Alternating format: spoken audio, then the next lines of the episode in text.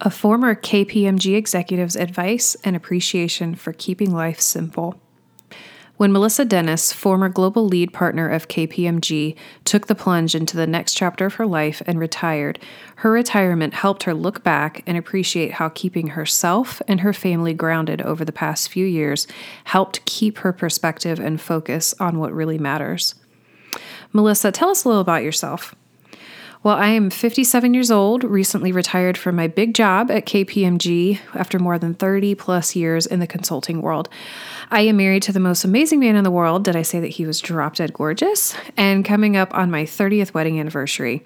I have two kids Alexis, who just turned 28, and AJ, who is 26.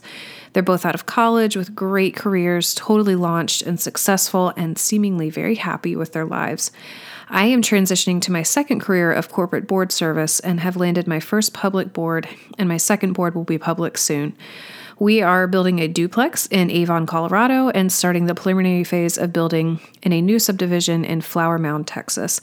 We plan to live in both Texas and Colorado as Alexis lives in Denver and AJ lives in Dallas, so we will be spending time in both places.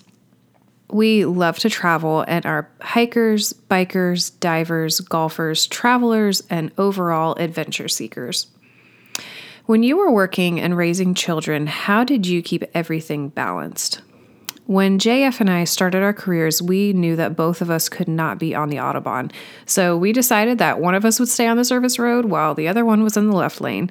We used to say that JF was the first responder in our family while the kids were young.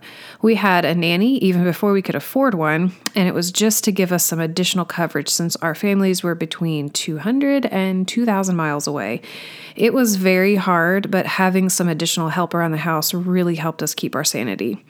We had a very strong pediatrician, and she gave us some amazing advice along the way with the kids. She helped us understand that the most important things we could give our children were not money or material things. The most important thing was a loving home with two parents who loved each other. She taught us how important a healthy marriage was to model for our children, so that is what we did. Every Friday night, regardless of the situation, we had a date night. I never scheduled work events or kid events on Friday night, and JF and I had a date night every week for the entire time while our kids were at home. We were able to model a strong, healthy relationship for them. Most of the times, the date was just a way to catch up and focus on each other. We actually never had balance in our lives, but we leaned on each other. We had a pact that we would not give our marriage 50 50. We would give it 100 100.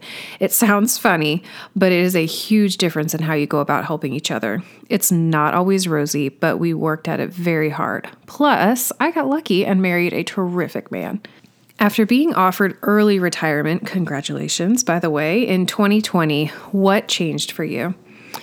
I felt like retirement was the biggest sign and a gift from the Lord. KPMG has mandatory retirement at 60, but I had been praying about leaving and starting my board service before I reached 60.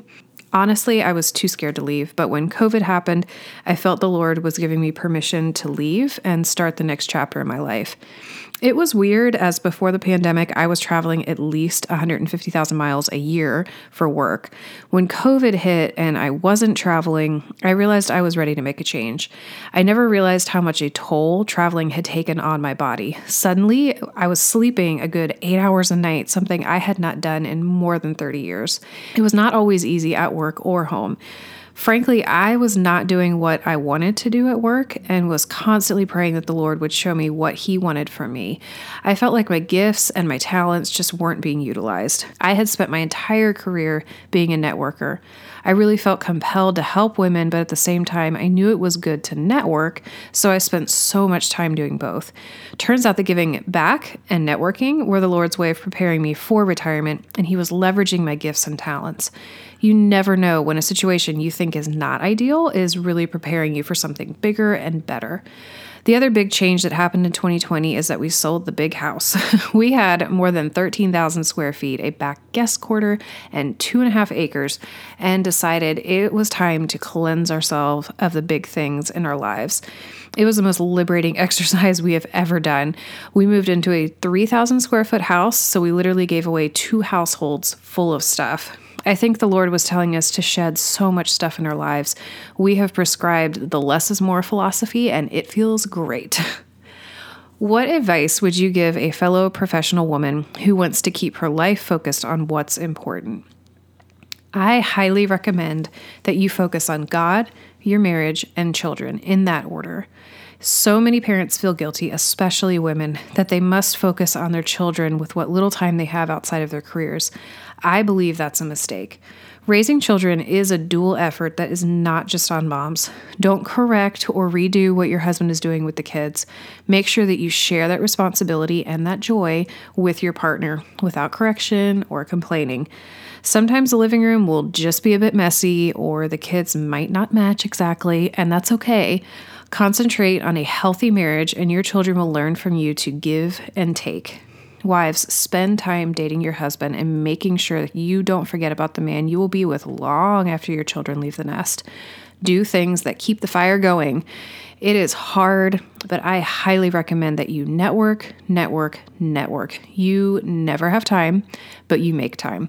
Bring the family along with you as you network. It helps your children and your spouse see you in a broader light. I tell my family this, and it has become my personal motto. You allocate time and resources to things you want. If you apply that motto, you can do amazing things.